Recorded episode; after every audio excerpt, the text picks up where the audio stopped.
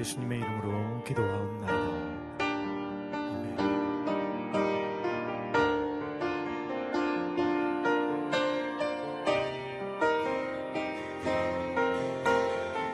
거룩하신 성령이여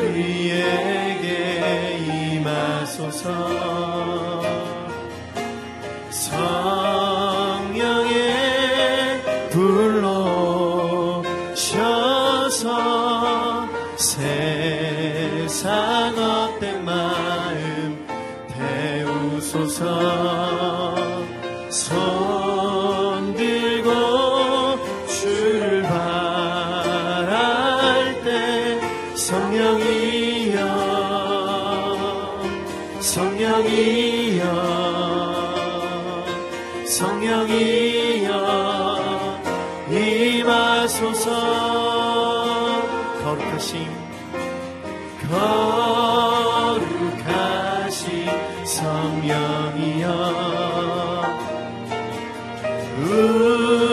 우리에게 임하소서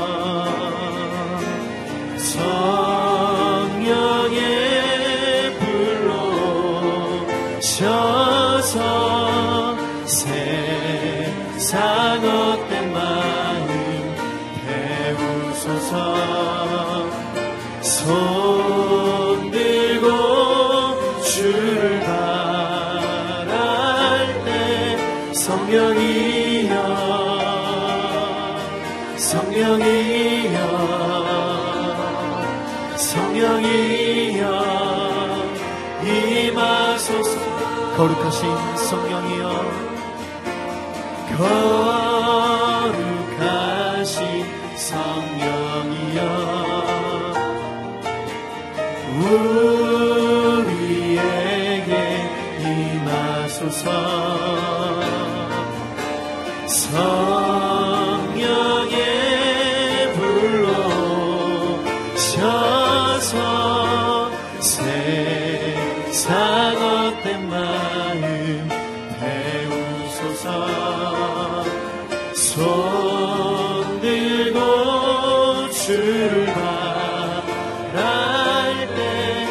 성령이여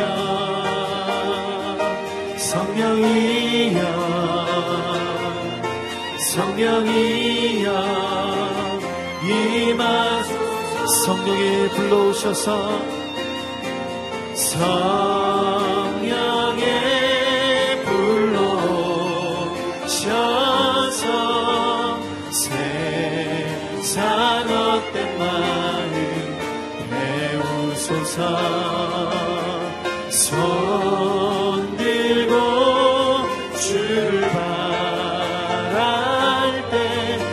성령이여 성령이여 성령이여 임하소서 손 들고 출발할 때손 들고 출 발할 때 성령이여 성령이여 성령이여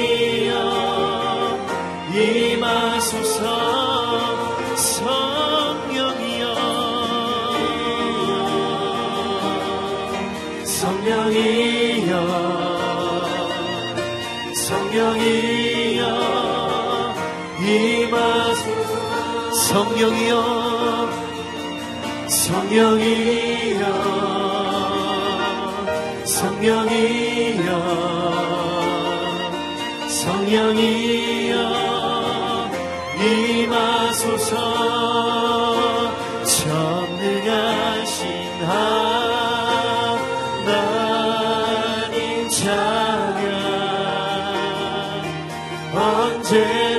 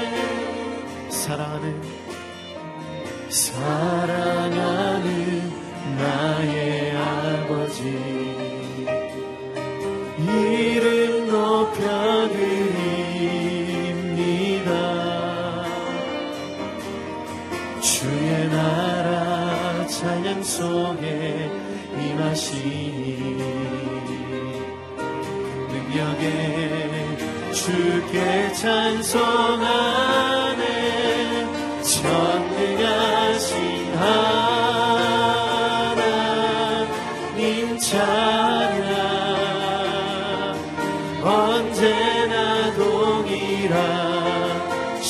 주 전능하신 하나님 찬양. 영원히 다스 전능하신 하나님 찬양 전능하신 하나님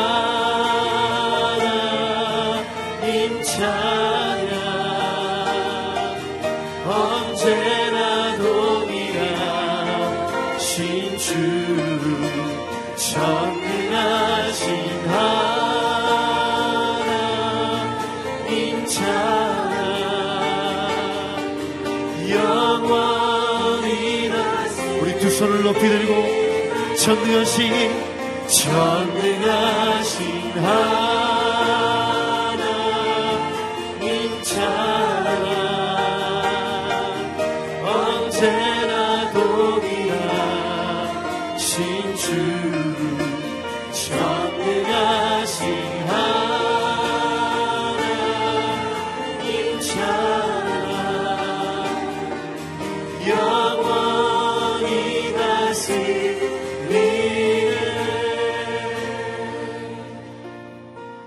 거룩하신 하나님 아버지, 이 새벽 아버지 되신 하나님을 사모하는 마음으로 나오게 하시니 감사합니다. 인생의 주인 되신 하나님께 더욱 가까이 나아가게 하여 주시고, 주의 말씀이 선포될 때 모든 두려움은 떠나가고 성령의 도우심으로 기도할 바를 알게 하여 주옵소서 함께 기도하겠습니다. 하나님 아버지 영접하는 자곧그 예수 그리스도의 이름을 믿는 자들 가운데 하나님의 자녀가 되는 놀라운 권세와 은혜를 허락하여 주시니 감사합니다. 하나님 아버지 하나님 아버지의 그 뜻을 알기 원합니다. 분별하기 원합니다. 하나님 아버지의 기쁨이 나의 기쁨이 되어지기 원합니다.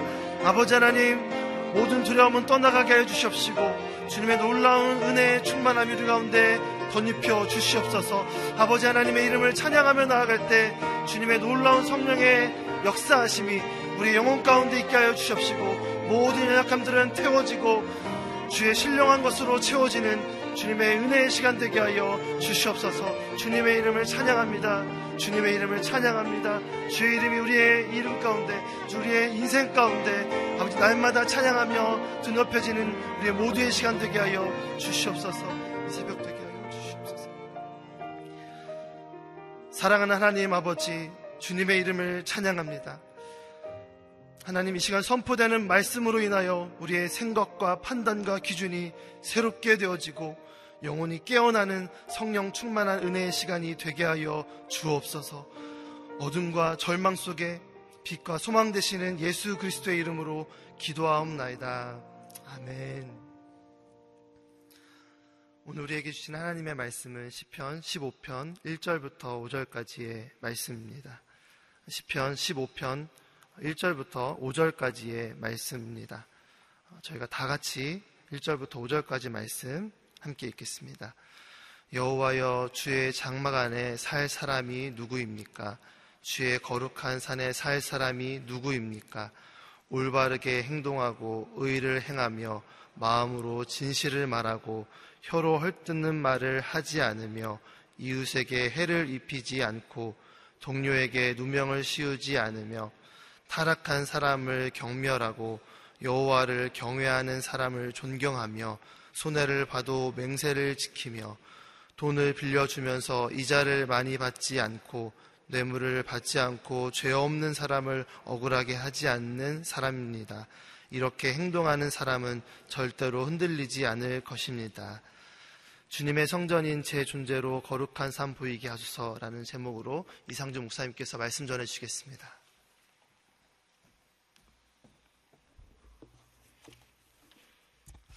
할렐루야. 오늘 하루도 주께서 주시는 평강과 승리가 우리의 삶 가운데 충만하기를 축복합니다. 네, 시편 15편 말씀입니다. 아, 계속해서 어, 제 1권 안에서 아주 주옥 같은 시편들을 계속 보고 있습니다. 예, 다윗의 시편이고 아, 예배를 드리러 들어갈 때 아, 불렀던 예배시로 그렇게 생각이 됩니다. 오늘 어, 이 본문의 말씀은 1절에 질문을 제기하고 그리고 2절부터 5절까지 답변을 하고 아, 그리고 그 답변에 대한 내용으로 5절 하반절에 예, 축복을 선포하는 그런 내용으로 구성이 되어 있습니다. 1절 말씀 같이 읽어보겠습니다. 시작. 주의 장막 안에 살 사람이 누구입니까? 주의 거룩한 산에 살 사람이 누구입니까? 주의 장막 안에 살 사람 이렇게 되어 있죠.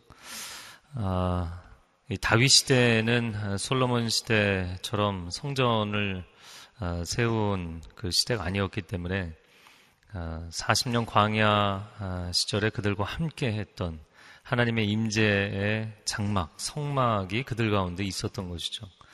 그리고 그 성막에서 하나님 앞에 제사를 지내고 하나님 앞에 예배를 드렸습니다. 그래서 주의 장막이라고 표현을 했고 또 주의 거룩한 산, 주의 성산에 거할 자 누구오니까 아, 시온산을 이야기하는 것이죠.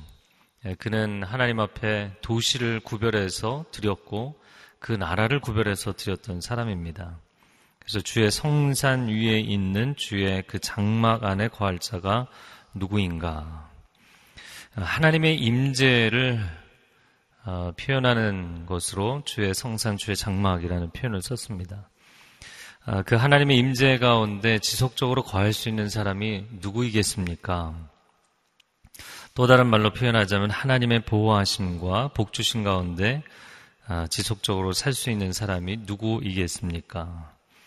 어제 14편에는 어리석은 자, 악한 자, 하나님은 계시지 않다.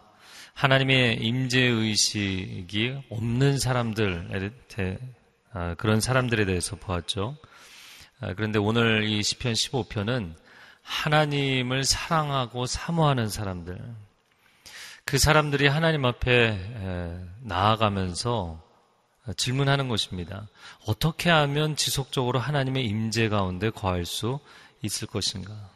우리도 은혜 받고 또 하나님께서 주시는 감동과 기쁨이 있어도 삶의 현장에 나가면 또 쓰러지고 세상 가운데 흔들리고 하잖아요. 그래서 어떻게 하면 지속적으로 그 하나님의 임재 가운데 거하는 삶을 살겠는가? 아, 제사장이 아니기 때문에 일반인들은 아, 예배를 드리러 성소에 나오고 이 장막에 나오지만 그러나 삶의 현장에 또 나가야 되는 것이잖아요. 어떻게 살아야 할 것인가? 그래서 예배 가운데 들어가면서 이런 질문을 했다는 것은 삶의 현장에 있다가 예배의 자리로 나가잖아요. 그러니까 내 삶의 현장에서 내가 하나님 앞에 아, 잘못된 부분이 없는가 스스로 점검하고 그 예배의 자리로 들어가는 의미. 또 예배를 드리러 들어가면서 이미 그 마음 가운데 내가 삶에 어떤 헌신을 드릴 것인가. 우리가 보통 삶의 예배라고 합니다. 아, 이 공예배뿐만이 아니라 삶으로 드리는 예배에 대한 결단과 헌신, 아, 그것을 아, 질문하고 대답하는, 자문자답하는 그런 내용입니다. 마치 우리가 사랑해서 결혼하지만 어떻게 하면 평생 서로를 사랑하며 행복하게 살 것인가? 또 초등학교 1학년 학생이 자기 형, 누나, 언니 뭐 학교 가는 거 보면 굉장히 부러워하잖아요. 초등학교 1학년 이제 막 입학을 했어요. 어떻게 하면 학창 시절 내내 의미 있는 시간을 가질 수 있겠는가? 하나님을 사랑해서 예배자의 자리에 섰습니다. 그러나 어떻게 하면 평생에 하나님과 신실하게 동행하고 아, 동거하고 동역할 수 있겠는가? 아, 시편 15편 1절 말씀에 여호와여 주의 장막에 거할 자 누구 오며 주의 성산에 거할 자 누구 오니까 아, 이 질문이 여러분의 10년 가운데 있기를 축복합니다. 그래서 하나님의 전을 사모하는 평생의 삶을 사시기 바랍니다. 아, 우리가 뭐 바라보고 원할 만한 것들이 많이 있지만 하나님의 임재, 하나님의 전을 사모하는 인생을 하나님께서 늘 품어주실 줄로 믿습니다. 이 고백과 질문을 가지고 있는 사람이 다윗이었죠. 시편 69편 6절 말씀에 69편 9절 말씀에 주의 집을 위하는 열심히 나를 삼켰나이다. 그가 빈들에 있을 때에도 하나님의 전을 사모하고 또 궁궐에 있을 때에도 물론 궁궐과 이 장막 사이의 거리가 굉장히 가까웠지만 그럼에도 불구하고 늘 그 하나님의 임재의 처소를 사모했던 것이 다윗입니다. 자, 그러면 이 질문에 대해서 뭐라고 답변을 했는가? 2절 말씀 같이 읽겠습니다. 시작. 올바르게 행동하고 의를 행하며 마음으로 진실을 말한다. 아, 2절에도 세 가지, 3절에도 세 가지, 4절에도 세 가지, 계속해서 세 가지씩 이야기를 하고 있는데요. 2절 말씀에 보면 올바르게 행동하고 의를 행하며 마음으로 진실을 바란다. 긍정적이고 적극적인 실천사항 세 가지를 이야기하고 있습니다. 여기서 올바르게 행동한다라는 것은 어, NIV 성경의 blameless, 그를 비난할 만한 것이 없다. 원어적으로는 흠 없이 그런 뜻입니다. 그의 삶이 흠 없이 살아간다. 또 두 번째 의를 행한다. 개혁 성경에는 공의를 실천한다. 되어 있고요. 뭐 개인적인 차원으로 이야기를 하면 하나님의 의의 성품을 닮아가는 것이고 예, 사회적인 공동체적인 차원으로 이야기를 하자면 공의를 행하는 것이죠. 예, 세 번째 마음으로 진실을 말한다. 예, 그러면 행위만 그렇게 하는가? 그의 속 마음의 진실을 이야기한다. 아, 여러분 하나님이 내 인생의 변함없는 가장 근원이 되는 기준이신 줄로 믿습니다. 하나님이 내 인생의 토대이시고 하나님이 내 인생의 기준이시다라는 이 고백이 있는 사람은 하나님의 말씀대로 살고자 하는 것이죠. 하나님의 말씀을 따라서 신실하게 살기를 원합니다. 진실하게 살기를 원합니다.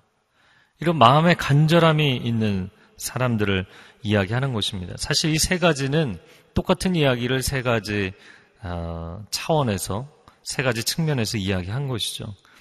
산상순의 마태복음 5장에 보면 아, 율법의 어떤 행위 규정을 지키는 것보다 더 중요한 것이 마음의 탐심을 갖지 않는다. 마음의 음욕을 품지 않는다.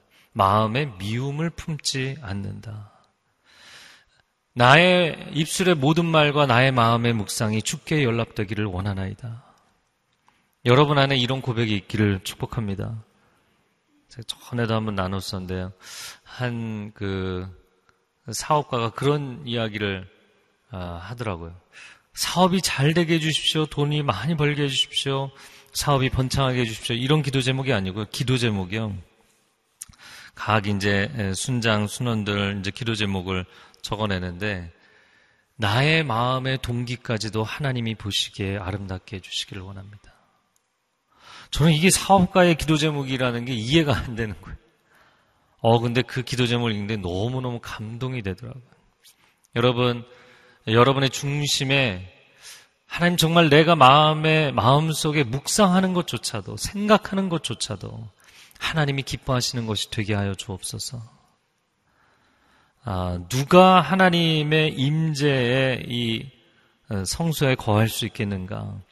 어찌 보면 그 마음을 가지고 있는 사람에게 하나님의 거룩한 임재하심이 내주하여서 성령의 전이 되는 그 사람 자신이 거룩한 처소가 되는 역사가 나타나는 줄로 믿습니다.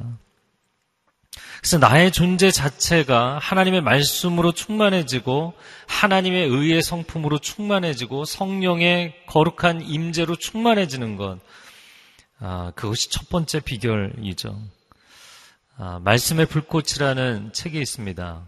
프랑스와 까생제나라는 사람이 쓴 책인데 그 책에 아, 호모 비블리쿠스, 성서적 인간이다. 뭐, 유해하는 인간, 사과하는 인간, 뭐, 정치적 인간, 여러 가지 표현을 쓰잖아요. 그런데 우리가 지향해야 될 점은 이 말씀으로 충만한, 말씀대로 살아가는, 말씀을 기뻐하는 아, 사람의 그 형상을 회복해야 된다. 이것이 어떤 삶일까 이렇게 묵상을 하면서 이렇게 표현할 수 있겠습니다. 아, 우리가 에덴 동산을 보면 선악과와 생명나무 실과가 있잖아요.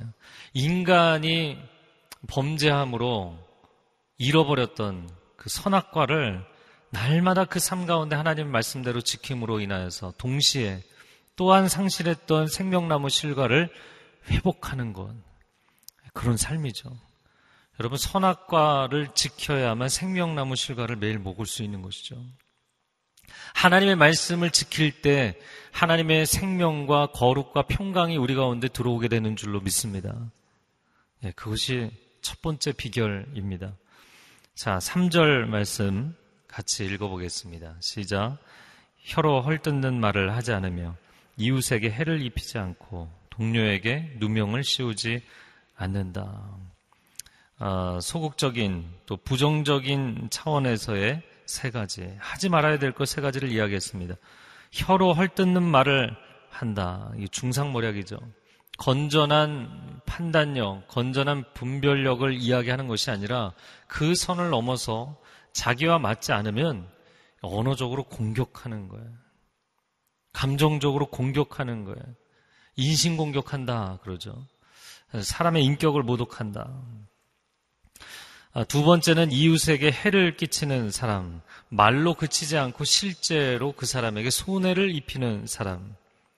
사람은 생각이 말이 되고 말이 행동이 되고 행동이 습관이 되고 그의 인생이 된다 이야기하는 것이죠. 구체적으로 그 사람에게 말로만 악하게 하는 것이 아니라 행동으로 해를 입히는 악행을 하는 사람이다. 자, 세 번째, 동료에게 누명을 씌우지 않는다. 더 나아가서 그에게 그가 하지도 않은 억울한 누명을 씌우고 죄목을 씌운다라는 거예요. 이 세 가지를 하지 않는다. 그런 사람이 하나님의 거룩한 임재 가운데 거할 수 있다. 여러분 이 세 가지를 순서대로 한다면 그의 삶 가운데 진리는 증발하고 공의는 사라지게 되는 것이죠. 그래서 3절에 나오는 이 세 가지는 어찌 보면 2절에 나오는 세 가지의 정반대 항목이죠. 사실 같은 이야기를 지금 반복하고 있다는 것을 볼 수가 있습니다. 사람은 하나님의 말씀의 기준이 없으면 반드시 그 인생이 필요하게 되어 있어요. 하나님의 말씀을 내가 정말 신실하게 지키겠습니다. 내 중심 가운데 결정하고 헌신하는 것이 중요하죠. 인간은 첫 시작부터 에덴 동산에서 선악과를 따먹을 때부터 거짓의 아비인 사단에게 속아서 아, 이 길을 가게 되었기 때문에 하나님의 진리의 말씀이 끊임없이 공급되지 않으면 이 거짓이 그 안에 일하게 되어 있는 것이죠. 아, 하나님께서 세상을 두루 감찰하실 때 선을 행하는 자가 있는가 보았지만 아무도 없었다. 모두가 악한 자들이다. 아, 이 시편 15편 3절의 말씀은 시편 1편 1절의 말씀과 너무나 유사하죠. 아, 복 있는 사람은 악인의 꾀를 좇지 아니하고 죄인의 길에 서지 아니하며 오만한 자의 자리에 앉지 아니한다. 악한 생각, 악한 언어로부터 출발한 것이 죄를 짓는 길을 계속해서 걸어가고 그리고 나중에 그것이 자기의 삶의 자리가 되어버린다라는 것입니다. 여러분, 권면하기는 하나님이 기뻐하시지 않는 것은 아무리 합리적으로 보이고 합당해 보여도 거부하시기 바랍니다. 내가 어떤 사람이 나에게 근거 없는, 이유 없는 방해를 하고 공격을 해요. 아니면 왜 저렇게 행동할까? 뭐 교회 안에서도 그럴 수 있죠.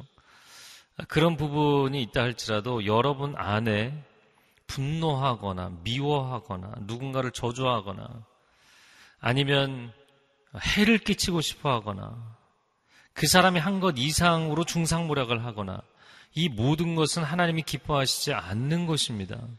하나님이 기뻐하시지 않는 것을 처음부터 받아들이지 마십시오. 거짓을 처음부터 받아들이지 마십시오. 그러나 내가 아무리 감당하기 힘든 것 같을지라도 하나님의 진리를 받아들이시고 하나님의 말씀을 내가 순종하겠습니다. 결단하며 나아가면 하나님이 그 인생을 도우실 줄로 믿습니다. 자, 4절 말씀, 이제 세 번째 그룹이 나오는데요. 4절을 읽겠습니다. 시작.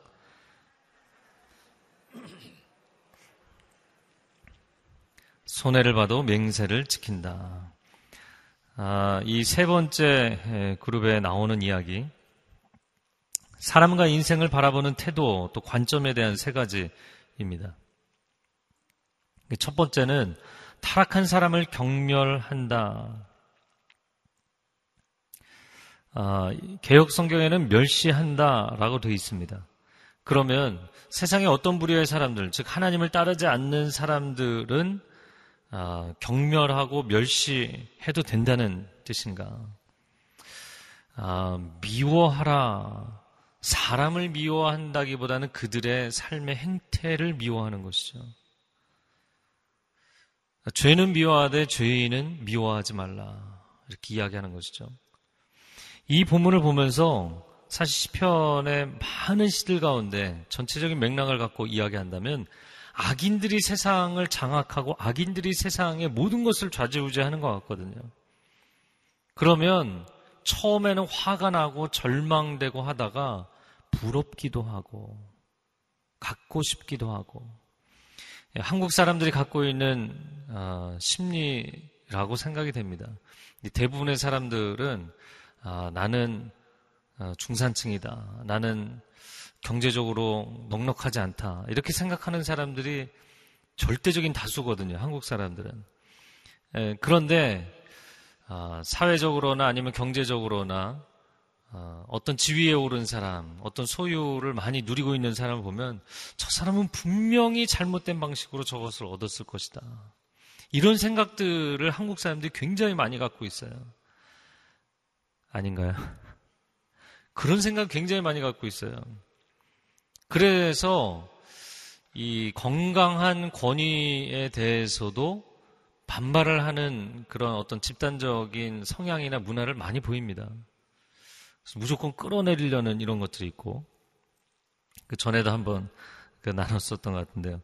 그, 뭐, 미국이나 서구권이나 이런 데들은 그 리더를 세워놓고 어떤 사람이 뭐 총리가 됐다, 장관이 됐다, 그러면, 아, 그 예전에 어렸을 때 그 동기동창생들에게 물어본다는 거죠. 어, 그 사람은 학창 시절에는 어떤 사람이었습니까?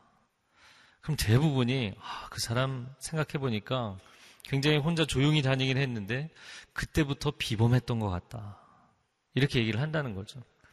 근데 이제 한국 사람에게 동기동창생들에게 물어보면 그대 가방 못지 하던 녀석이라고. 뭐 그나 나나 뭐 이런 이런 식의 어떤 그 권위와 존경의 문화라기보다는 끌어내리려는 게 굉장히 강한 문화를 갖고 있죠. 물론 역사적인 아, 배경도 있지만 어찌 보면 좀 문제가 있는 부분입니다. 악인들, 여기 보면 타락한 사람들, 악인들, 하나님을 떠난 사람들, 그런 사람들을 바라보면서 마음 가운데 좌절하거나 아니면 마음 가운데 그들을 부러워하지 않는다는 거예요. 저건 아무것도 아니다.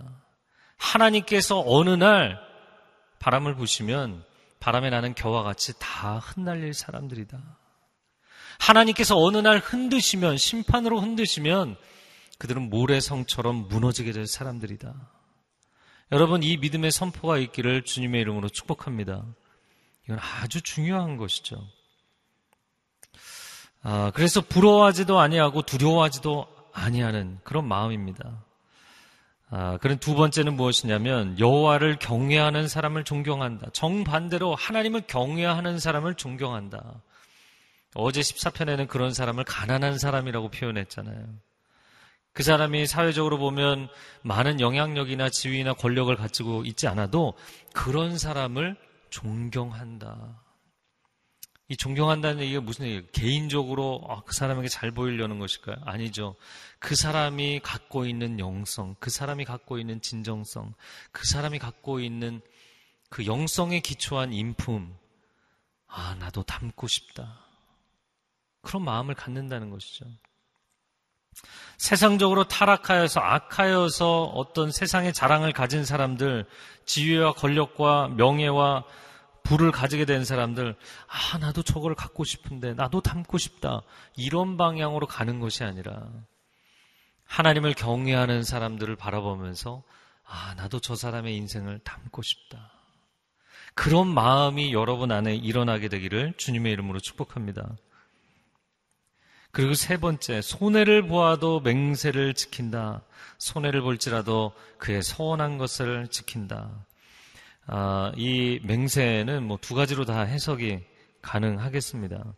왜냐하면 그야말로 그냥 맹세라는 의미, 사람과 맺은 그 약속도 있고 하나님 앞에 드리는 소원도 있는 것이죠. 사람 앞에서나 하나님 앞에서나 이익을 위해서 살아가는 것이 아니라 믿음을 지키며 살아가는 사람, 원칙을 지키며 살아가는 사람. 저를 한번 따라해 보시겠어요? 원칙주의자. 우리말로 이게 좋은 뉘앙스인가요? 나쁜 뉘앙스인가요? 나쁜 뉘앙스죠. 원칙주의자. 근데 원칙주의자라는 것은 너무 원칙을 고수하다 보니까 융통성이 없는 사람을 이야기하는 거잖아요. 근데 우리나라가 어, 융통성이 과도하게 많은 사회인가요? 아니면은 융통성이 부족한 사회인가요? 네, 융통성이 과도하게 많아서 문제인 거거든요. 여러분, 여러분이 지킨 원칙이, 아유, 사람들이 뭐, 너만 그럴 필요 있느냐. 다 편법으로 하는데. 그렇지 않습니다. 그가 지킨 원칙이 위기의 순간에 그 원칙이 그의 인생을 지켜줄 거예요. 여러분이 지킨 하나님의 말씀, 이 말씀이 위기의 순간에 여러분을 지켜주실 것입니다. 그러니까 심판이 안 보는 데서 뭐 축구 선수들도 뭐 팔로 치기도 하고 발로 걸기도 하고 옷을 잡아당기기도 하고 하죠. 근데 심판이 모르고 있을까요? 다 알고 있죠. 그러나 이제 경미한 부분들을 속으로 카운트를 세고 있는 거라고요. 하나님이 우리 인생을 보시면서 카운트를 세고 계시죠. 어, 저건 안 되겠다. 그때 옐로 카드, 레드 카드가 나오는 것이잖아요. 우리가 지킨 원칙이 우리의 인생을 지키는 날이 반드시 오게 되어 있어요. 자, 아, 마지막 5절 말씀 같이 읽겠습니다. 시작. 돈을 빌려주면서 이자를 많이 받지 않고 뇌물을 받지 않고 죄 없는 사람을 억울하게 하지 않는 사람입니다. 이렇게 행동하는 사람은 절대로 흔들리지 않을 것입니다. 5절 말씀에 어, 이자를 많이 받지 않는다. 뇌물을 받지 않는다. 죄 없는 사람을 억울하게 하지 않는다. 그래서 5절도 세 가지로 보이지만 그렇게 해석을 했지만 사실은 두 가지입니다. 어, 두 번째와 세 번째 뇌물을 받지 않고 죄 없는 사람을 억울하게 하지 않는다. 이 두 가지가 원어상으로는 하나로 연결되어 있습니다. 그러니까 죄 없는 사람이 지금 심판을 받고 있어요. 재판을 받고 있는데 이 사람에게 억울한 판결, 이 사람에게 나쁜 판결을 내리라고 아, 가진 자가, 권력을 가진 자, 물질을 가진 자가 뇌물을 주는 거예요. 그 뇌물 받고 억울하게 판결 내리지 말라는 이야기를 하는 것입니다. 그러면 전체적으로 대답이 11가지가 되죠. 그런데 사절에 나오는 타락한 사람을 경멸하고 여호와를 경외하는 사람을 존경한다. 이 두 가지를 한 가지로 보기도 하더라고요. 그러면 전체가 이제 열 가지가 되겠고요. 아, 그런데 뭐열 가지냐 열한 가지냐가 중요한 것이 아니고 이 전체적인 흐름을 놓고 보는 게 중요하죠. 돈을 빌려주면서 이자를 많이 받지 않는다. 여러분 지금 재정적인 어려움에 처한 사람이 있어요. 근데 그 사람에게 돈을 빌려주는 것이 정말 그 사람을 위해 빌려주는 것인지 아니면 자기가 이익을 챙기기 위해서 돈을 빌려주는 것인지 이건 다른 것이죠. 고리대금 하지 말라는 것입니다. 이거는 사업이 아니라 가난한 자를 착취하는 것이죠. 자, 두 번째, 뇌물을 받고 죄 없는 사람을 억울하게 하지 말라. 무고한 사람을 억울하게 뇌물수수해서 배후에서 어, 부정한 잘못된 판결을 내리지 말라. 아, 네 가지 그룹으로 대답을 했는데 마지막 네 번째는 금전적이고 물질적인 부분이었어요. 세상에 살아가면서 물질적인 부분에 자유할 수 있는 사람은 글쎄 거의 없는 것 같아요. 먹지 않고 마시지 않고 입지 않고 어떻게 살겠어요? 마치 의식주가 필요한 것처럼 물질이 없이 인생에 살 수 있는가? 그러나 여러분의 중심 가운데 끊임없이 선포하고 고백하십시오. 나의 필요를 공급하시는 분은 하나님이십니다. 이 세상이 물질 만능으로 계속 돌아가고 있거든요. 최근 한 10년 새 한국의 물질 만능주의는 더 극에 달하고 있어요. 캐나다에서 오랫동안 살던 분이 한국에 나와서 정말 그리워하던 옛날 단짝 친구를 만난 거예요. 10여 년 만에. 그런데 카페에 앉아서 이 단짝 친구가 이런저런 질문을 하더랍니다. 캐나다에서 어떻게 사는지. 근데 마치 이 돈을 가지고 첫 번째부터 마지막까지 사람을 스캔을 하는 것 같더래요. 직업은 뭐며, 연봉은 어떻게 되며, 집은 어떤 집이며, 차는 뭐를 타며, 다 돈 얘기인 거예요, 돈 얘기. 그래서 이 사람을 경제적인 백그라운드를 가지고 이 사람을 판단하는 거예요. 이 사람이 돈이 얼마가 있느냐를 가지고 그 사람을 판단하는 거예요. 사실 이런 관점은 유물론적인 관점이죠. 사람은 영적인 존재이지 단순히 물질적인 존재가 아니잖아요. 근데 그 사람의 돈이 그 사람의 존재를 결정한다. 그 굉장히 잘못된 관점인데 크리스찬들도 그런 관점에 너무나 많이 빠진다는 것입니다. 여러분 돈의 문제로부터 자유할 수 있다면 그 사람이 그 사람이 하나님의 거룩한 임재 가운데 지속적으로 거할 수 있을 것입니다. 세상 자랑에 그냥 마음이 확 쏠려버리고 여러분이 그런 마음을 가지면 하나님의 거룩한 임재 가운데 계속 거할 수 없다는 거예요. 네, 마지막 얘기를 하니까 상당히 우울해지시는 것 같아요. 물론 사업 열심히 하시고 경제활동 열심히 하십시오. 어, 그러나 여러분의 손 자체가 미다스의 손이 되기를 원하는 것은 어리석은 것이에요. 물질이 전부라고 생각하는 것은 어리석은 것이에요. 하나님이 내 인생의 전부가 되십니다. 이 예배자의 고백이 있어야만 아, 그의 인생이 요동하지 아니하리라. 5절 하반절에 이렇게 행동하는 사람은 절대로 흔들리지 않을 것입니다.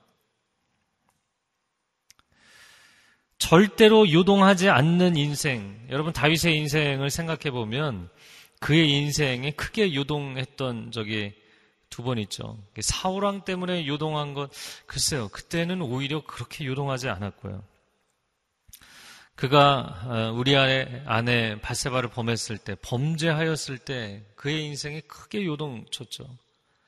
그러나 하나님이 그에게 이것이 죄다 선지자를 통해서 말씀하셨을 때그 바로 엎드리죠.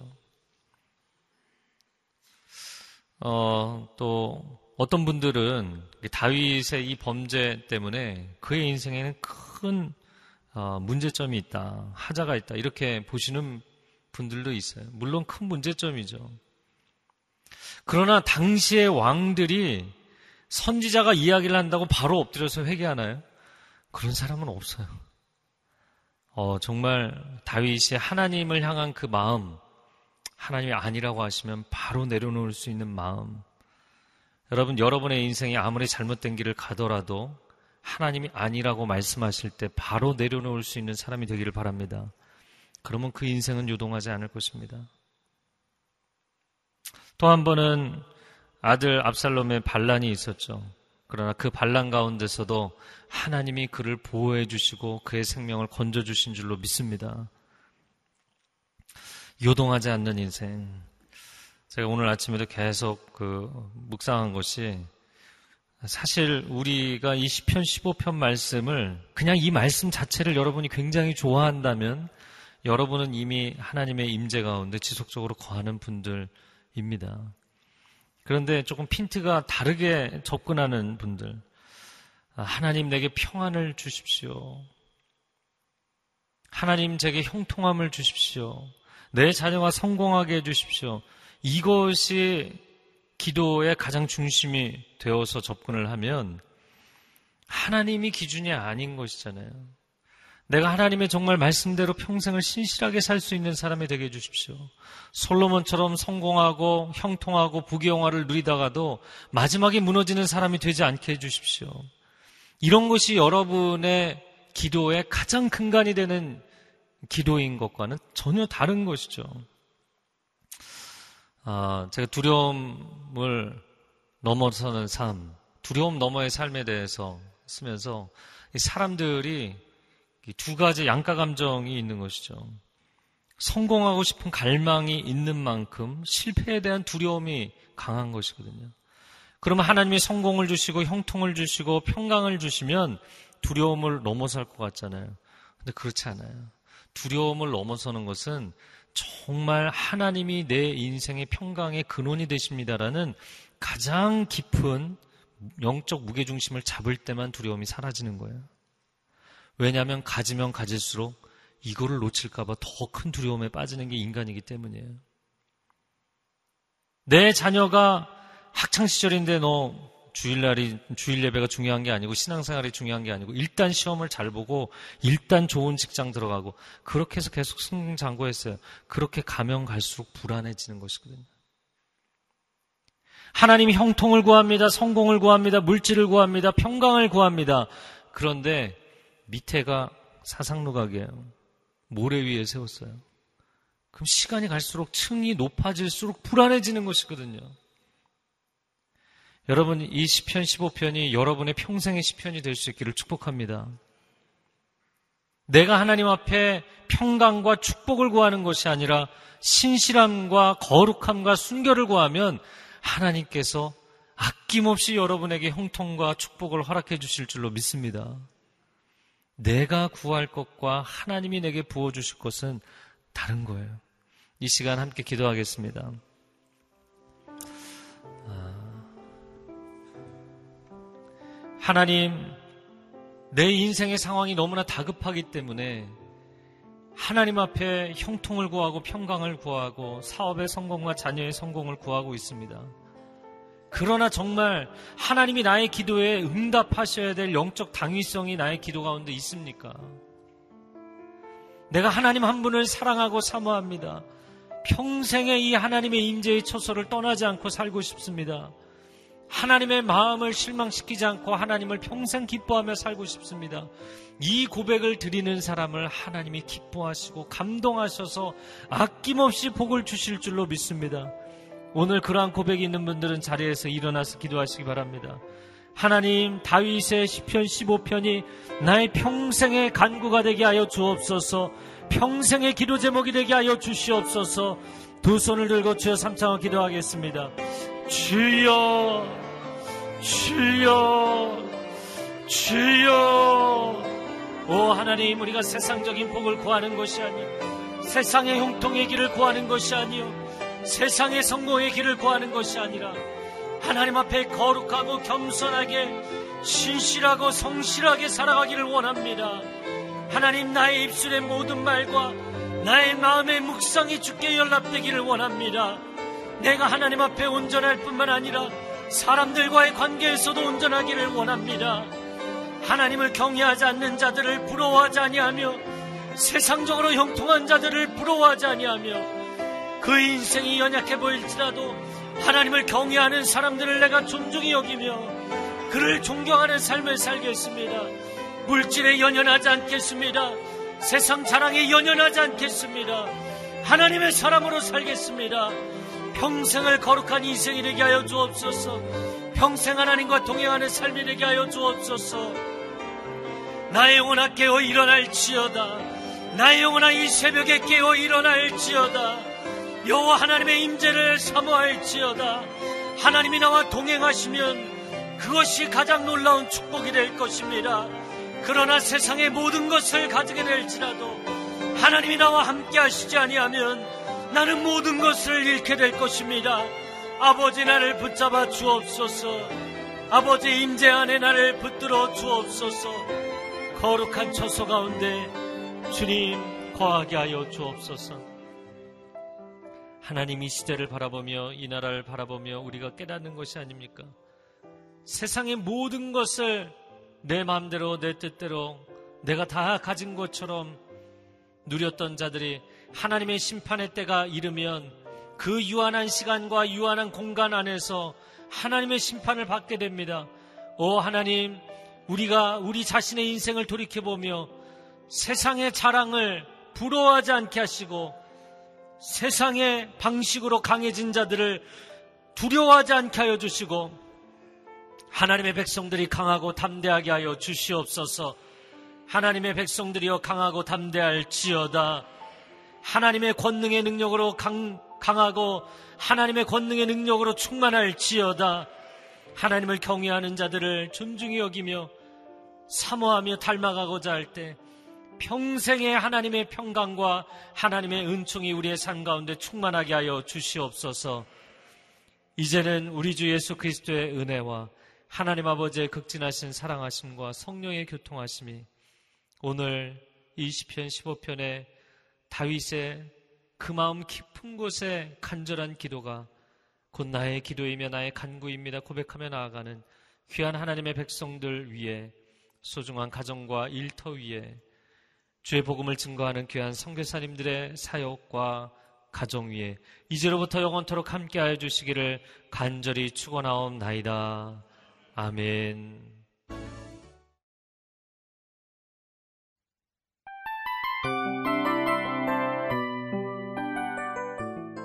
이 프로그램은 청취자 여러분의 소중한 후원으로 제작됩니다.